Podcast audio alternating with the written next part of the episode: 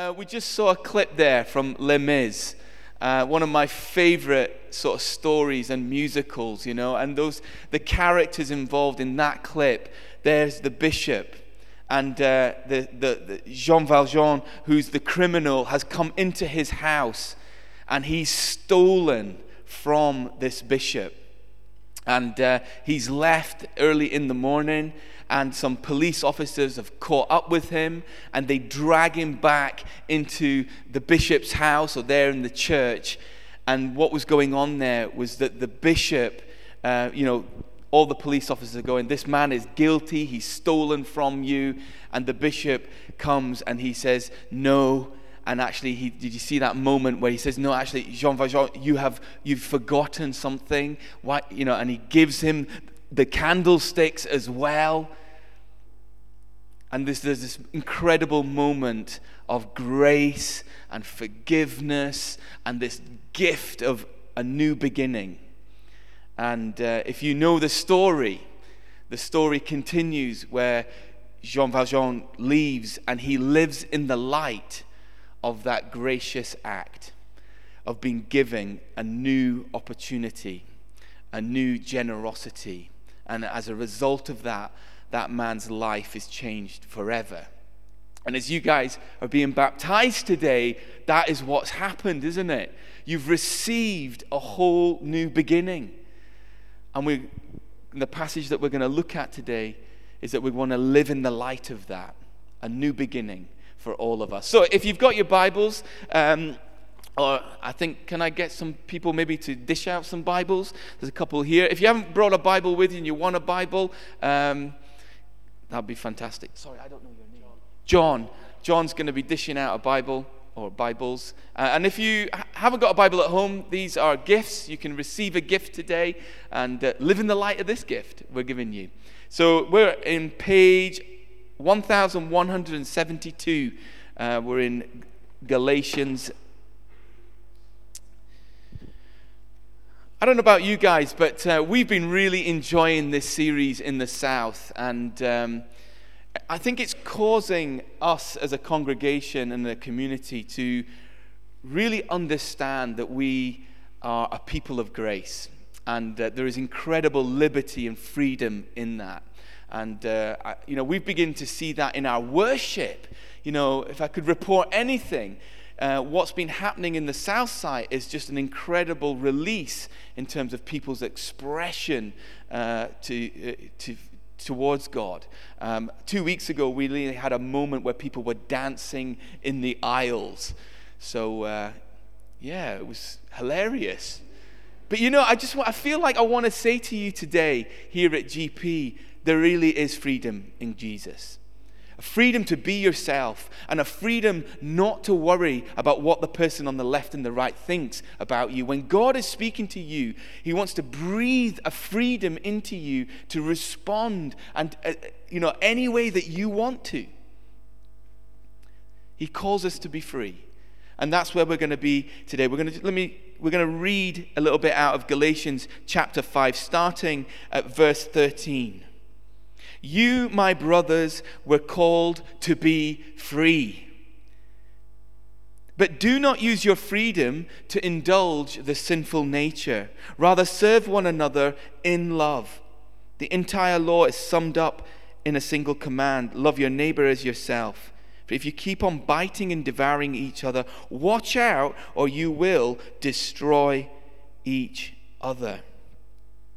And so, Paul is just kicking off this particular passage, and he's sort of saying, guys, you've been bought for a price. You've received a new beginning. Now live in the light of that and don't return to the way that you were. Don't return. And don't allow the sinful nature to continue to rule and reign in your life because you are now, you have a new king in your life. That's what he's saying. He's saying you have been given a new sense of freedom. Now live out this new life and live it in the Spirit. And so let's keep reading. So I say, live by the Spirit, and you will not gratify the desires of the sinful nature.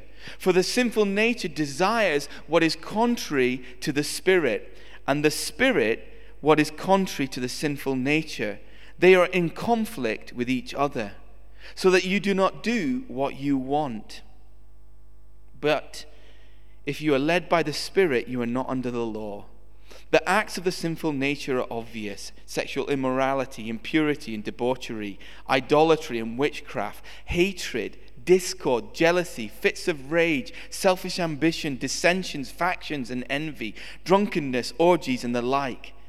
I warn you, as I did before, that those who live like this will not inherit the kingdom of God. And then he changes tact. But the fruit of the Spirit is love, joy, peace, patience, kindness, goodness, faithfulness, gentleness, and self control. And against such things there is no law.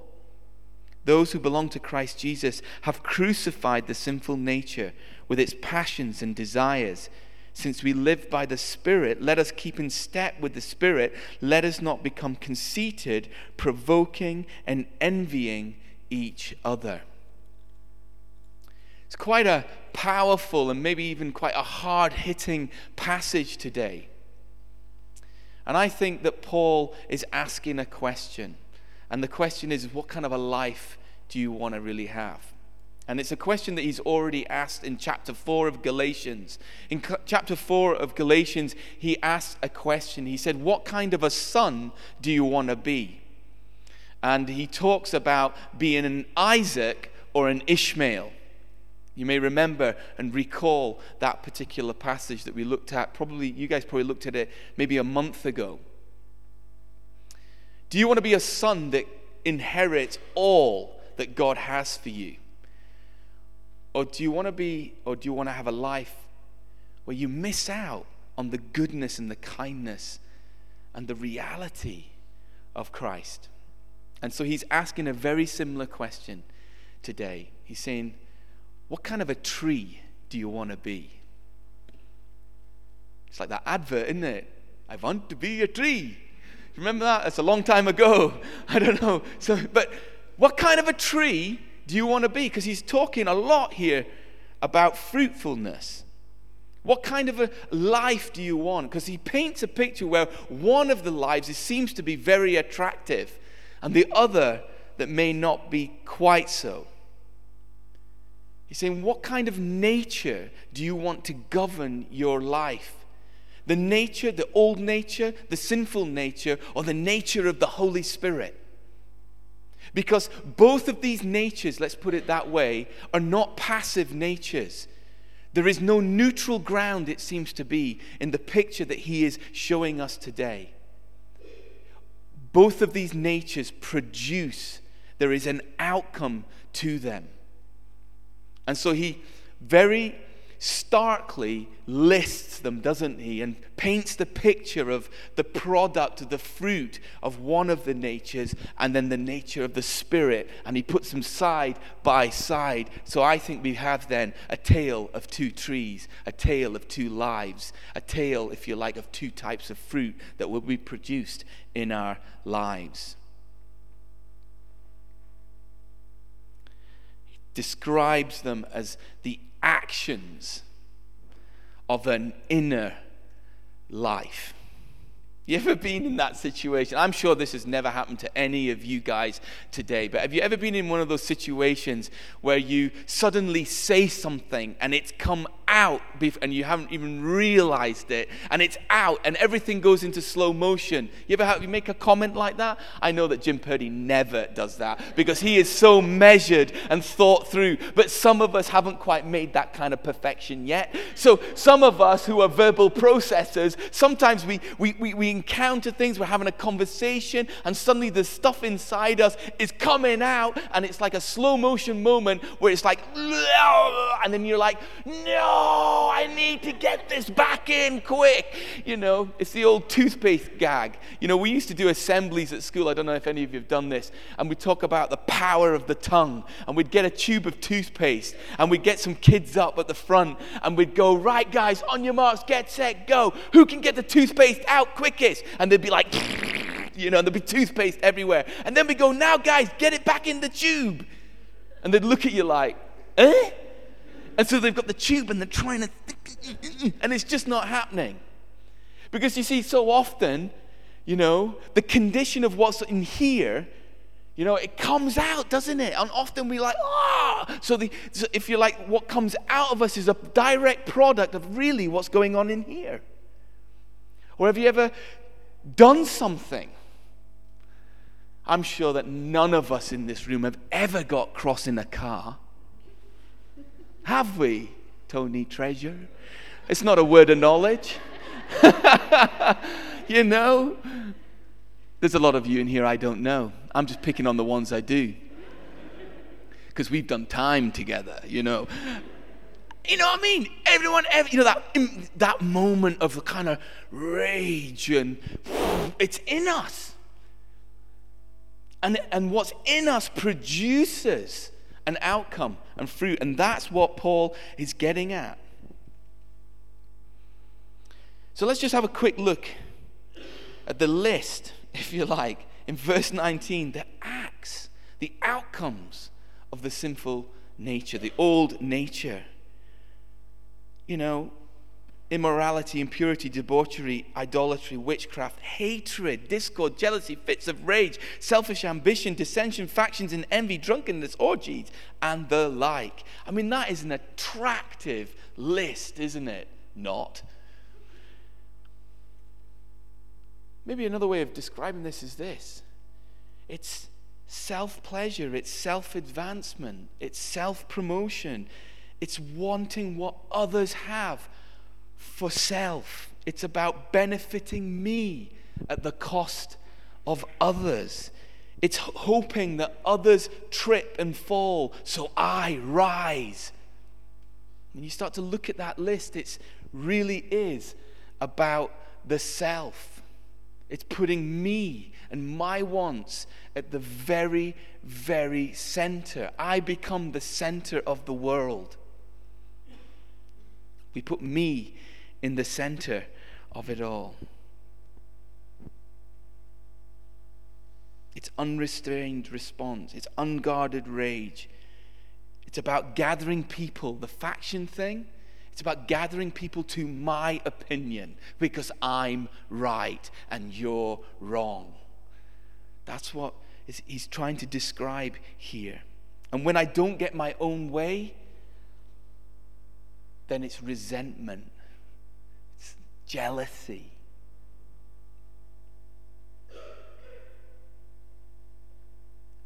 I guess as you read that list, the sinful nature produces a life ultimately that takes away from others.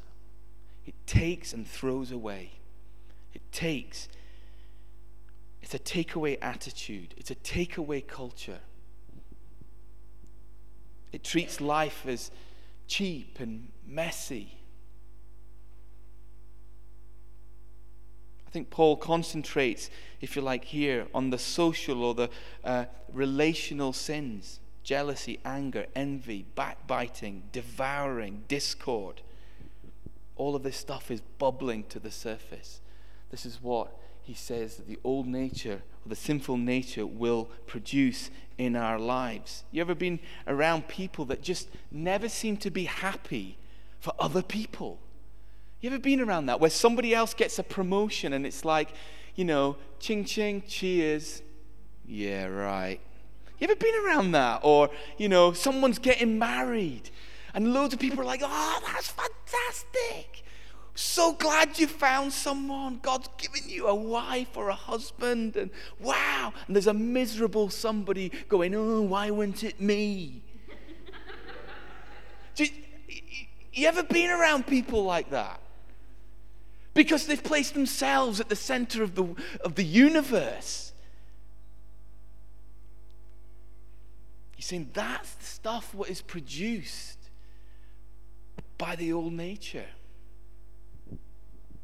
And ultimately, in verse 21, you can look there, it Paul says, but ultimately, a life like this doesn't represent the kingdom of God. In fact, he's saying you won't get in when, it's, when you live like this. And that's because the kingdom of God gives away to benefit others. It's not a take from you to, benefit me, but the kingdom of God is I've got this and I'm going to give it away to benefit others. It's the absolute reverse, isn't it? It's not a takeaway culture, it's a giveaway culture. It's a giveaway life. The old nature, the sinful nature, sucks life out of others for the benefit of the self. Again, I'm sure none of us have uh, been around people like this, and none of us have ever operated like this. But I know I have, and I've been around people where they're so negative, and you can feel it like sucks the life out of you. And they never seem to be happy about anything. And it's like when you're around them, it's like, oh, what is that? It's because they're allowing bitterness and all of that to just rule in their lives. You know, the amazing thing is this that Jesus wants to set us free from all of that. And for you guys getting baptized today, your life has been changed, transformed. And now you're to grow, not in that old way, but in a new way.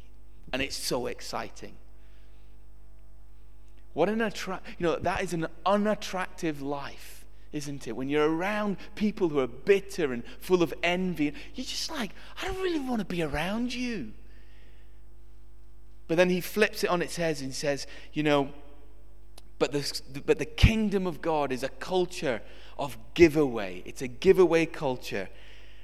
And he says, and the fruit of the Holy Spirit is the absolute antithesis of what the, nat- the old nature is. So look at that. Peace. Sorry, it starts with love, joy, peace, patience, kindness, goodness, faithfulness, gentleness, and self control. The total opposite, the polar opposite of the sinful, self orientated nature. And he kicks off there life in the Spirit is a life, first and foremost, of love. Of love. Look at verse 13, right at the very beginning. You, my brothers, were called to be free, not to use your freedom to indulge the sinful nature, but here it is rather serve one another in love. So glad the Purdy's are sitting here on the front row. Uh, we've known each other for quite some time. They know me really well, they know my weaknesses my few strengths. but you know, we have the amazing privilege of hanging out with them, and we've been on holidays with them as a family. I just want to tell you one story that I, I think illustrates and sums up what it means to be a people of love. We were sat having dinner with them one evening. Jim was cooking, it was the turkey. you might remember that. Anyway, we're having dinner. It was great. And we'd had lovely dinner, and then we decided to have dessert. And I don't know who brought them. I can't remember if it was us or you. But the kids had Kinder Egg surprises. Remember Chloe? Yeah, she's nodding. And so, you need, you know, if any of you know, you know those Kinder Egg surprises, you know, little egg there, you know, I think you need, a, you need the, the grip of a gorilla and a, a degree to get inside them. Because inside, is like a little toy that you kind of make, you know. It's great. So the kids got them, and these guys were a lot younger, and my kids were quite a bit younger, and we were having our tea and coffees after. And um, and uh, I won't embarrass Chloe too much, but she she she had opened hers up and and tried to make her toy, and actually she was deeply disappointed with the gift and uh, our girls were playing with theirs. And Luke was at the other side of the table, and he'd made his toy up, and it was brilliant. Everybody was like kind of envious of Luke's little toy. But Chloe was a bit of a grump bag that day. She's never like that now, you know. Wow. But here she was just like, oh, just. Mm. So, this is what happened. Without anybody saying anything, my hero Luke gets out of his chair, walks round us adults, comes to his grumpy sister, takes her rubbish toy, and gives his brilliant toy to Chloe. walks round the table and sits back down. And I just watched the most amazing act of I am going to give so my sister will benefit. You see, when Paul says the first spirit, fruit of the Spirit is love, love is the foundation and is the spring in which all the other fruits come. And that little act in that, around that dinner table that day gripped me. And I've told that story all over the place because I think there's something of the essence, isn't there, of what real love is. Okay, it's about a toy, but actually, when you take that principle and you start to build and expand on that, there is something deep about the gospel and the love of Jesus that was being produced in Luke in that moment that needs to be produced in you and me. And when we give ourselves to the Holy Spirit, He produces that in us so that when we're around other people, we start to operate from a place of love.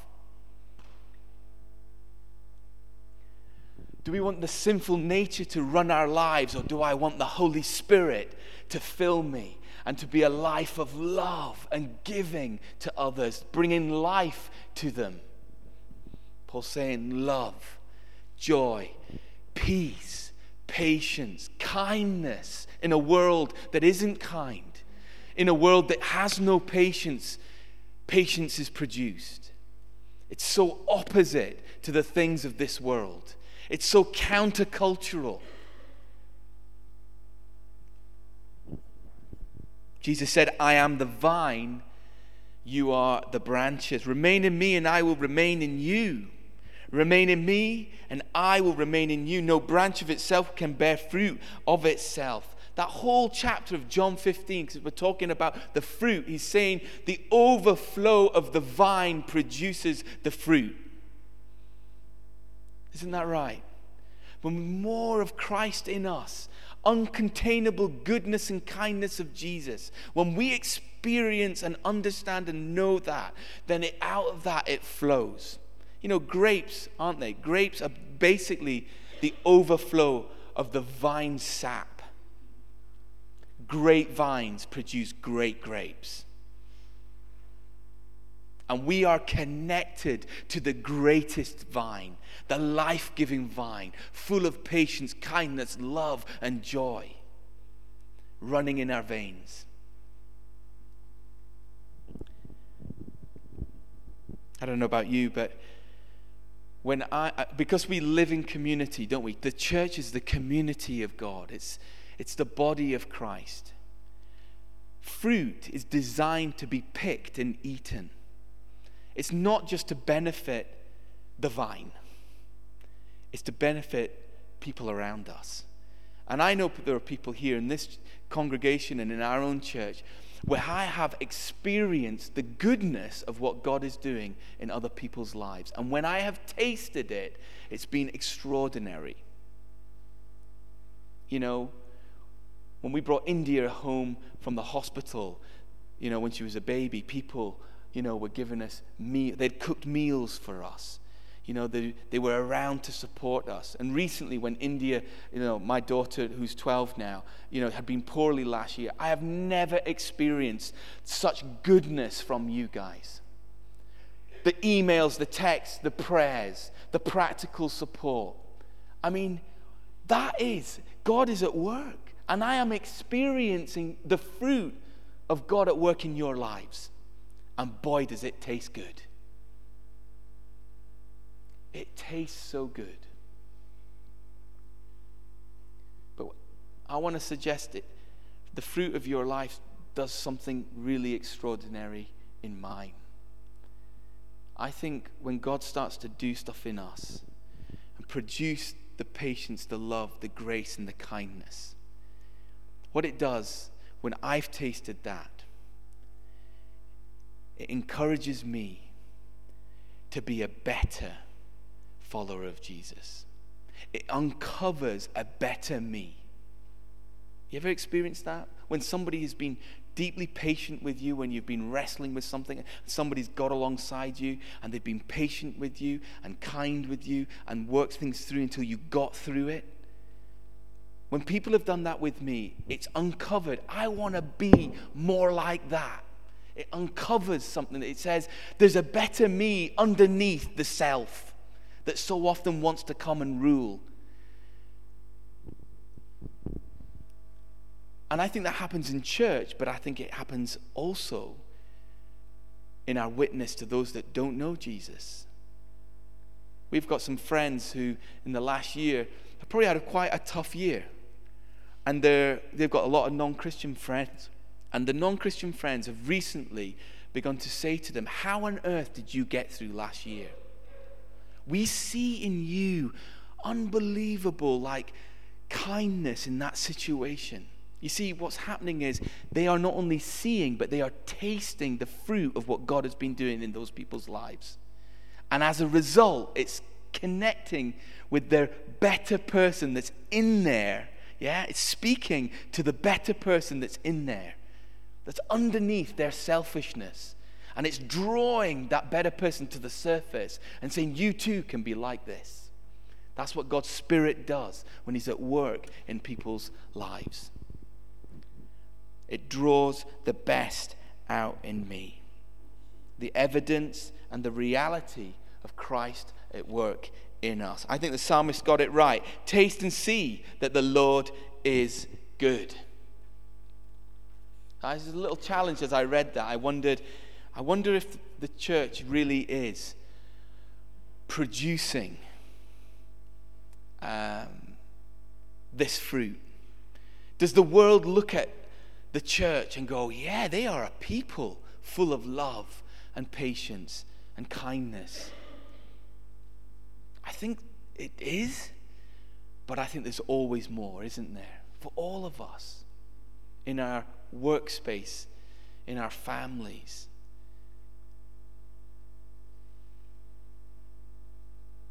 Okay, let's land this thing. So we've been kind of looking at the two trees. What kind of a life? Do we want a life ruled by the self, or do we want a life that comes from the Spirit of God Himself? So let's go back to the first couple of verses of this uh, passage that we looked at in 13. Paul's saying, Don't use the freedom that Christ has given us to return to the behavior and the thought processes that will in turn lead us backward and back into that place of, I guess, uh, the place where we were rescued in the first place. And then in verse 17, uh, um, I, it says this it says, uh, for the sinful nature desires what is contrary to the spirit, and the spirit what is contrary to the sinful nature. They are in conflict with each other. And here's the thing that I read, and it bugged me. It said, So that you do not do what you want. So when I first read this, there's other passages in the Bible where even the Apostle Paul says, I do the very thing that I don't want to do. But actually, this is not what he's saying. He's saying, I now, because I'm a man of the Holy Spirit, I cannot do what the old man wants to do. There is now tension in my life. See, when you give your life to Jesus, which you guys have done, and you've asked the Holy Spirit to come and dwell in you, by the way, welcome to a life of tension. Because when the Spirit of God enters into us uh, and, and fills us, then what's going to happen is when we start to, or we're in, a, we're in those moments where, where we, we kind of want to do the stuff that we used to do, the Spirit of God in us starts to prick our conscience. Doesn't anyone ever experience this? There's that moment where the, like the brakes go on, or there's almost a, ugh, what am I doing? Whereas previously, you never had that. It was totally fine to go and do whatever I wanted to do to get angry, to do whatever. And suddenly there's a, there's a, there's a moment. And that's what he's talking about. He says, You cannot now continue to do what you want to do because the Holy Spirit is in you and he wants to cultivate a different attitude in your life, which is great. But that means we have a choice because it doesn't always happen. You know, the, that moment happens and then we have to choose. And in verse 24, what does it say? it says, Those who belong to Christ have crucified the sinful nature with its passions and desires. Those who belong to Jesus, those who have chosen to follow him, now, because we've made a choice, belong to him, and therefore we are going to do something with the old nature. Paul says, You're going to crucify it. Now, I was thinking about crucifixion. Easter's coming, isn't it? And we think about how they nailed Jesus to that cross and how painful that all was. But most men and women who were crucified died of asphyxiation. The process was like, yeah, that, that's what happened. Their bodies gave up and they asphyxiated. You see, when we want to do what we, what we used to do, and we have that Holy Spirit conviction moment, that when we choose to say no and pursue the things of the Holy Spirit, in that moment, what we're doing, we are beginning to asphyxiate the old nature. We're starting to strangle the power and the life in the old nature. And the more often that we choose not to do that, but to pursue the things of Him, it's like the asphyxiation of the old nature is tightened. And when something hasn't got life, it doesn't have power, does it? And so when Paul says we are crucifying the old nature, this is a process now. And let's be honest, crucifixion would take time sometimes. And for some of us, this is good news because some of us are struggling with some of the stuff of our past. But when we make that choice and say, Holy Spirit, I know I want to get angry with this person and you're choosing to say, God, I need help in this moment. And we're turning away from that and we're saying, I want your love, Lord. I want to love that person. In that moment, we're going to the old man, die a little bit more. You're not going to have power over me. You see that? We're asphyxiating, we're crucifying the old way. And so when you guys are being baptized today, you're saying, I am dying with Jesus. I'm saying no to the selfishness of my life, and yes to the amazing generosity and goodness of Jesus to be flowing through me because I don't want to be a life that sucks it out of others to benefit me, but I want a life where the Holy Spirit, as it says in John chapter 7, is overflowing out of me, spilling onto others, and bringing life where there wasn't in other people. That is what Paul is wanting to encourage us today. He's saying, Do you want a life for the old or the new? Because I know one thing when I read this passage, I see a really attractive life in the Holy Spirit. And then, just to wrap up completely, it's very interesting when you look at that list. Nine or 10 out of 15 of that negative list of the sins of the old nature are to do with relationships. They're to do with how we engage with one another. The opening couple of lines that we read, he says, If you keep on biting and devouring each other, watch out, or you will destroy one another. For some of us, when we read that list, you know what? We immediately focused on sexual immorality and drunkenness. It's in there. That's not helpful. But there's a whole chunk in there that actually, and in the context of this passage, he's talking to the church about backbiting and falling out with one another. And he's saying, guys, this is a problem. This is the old way. You are called to be a united people not to live with discord.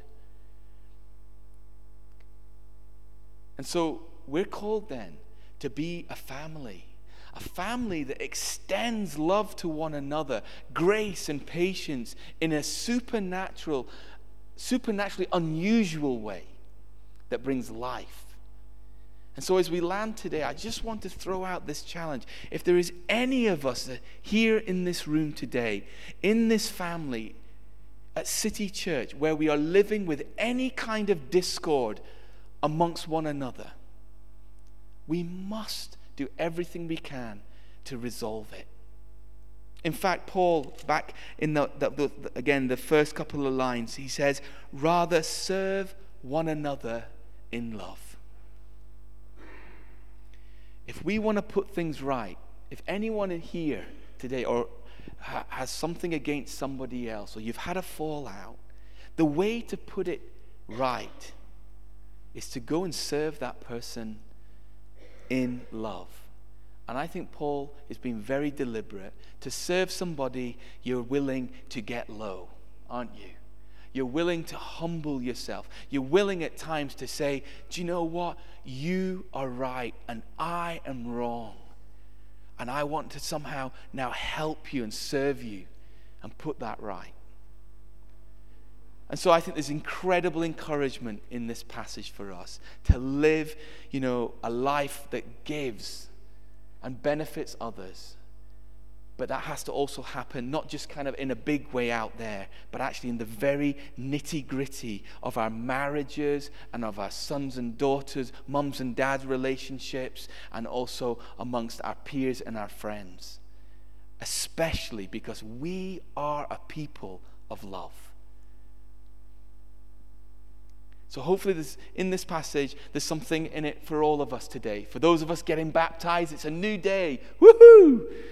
For some of us, it's still a new day. Woohoo! because it's a new day because you need to leave, some of you maybe need to leave this room today and put something right. And say, actually, and as you do that, guess what? It's a new day. It's a new day in here for us. Why don't we stand, guys?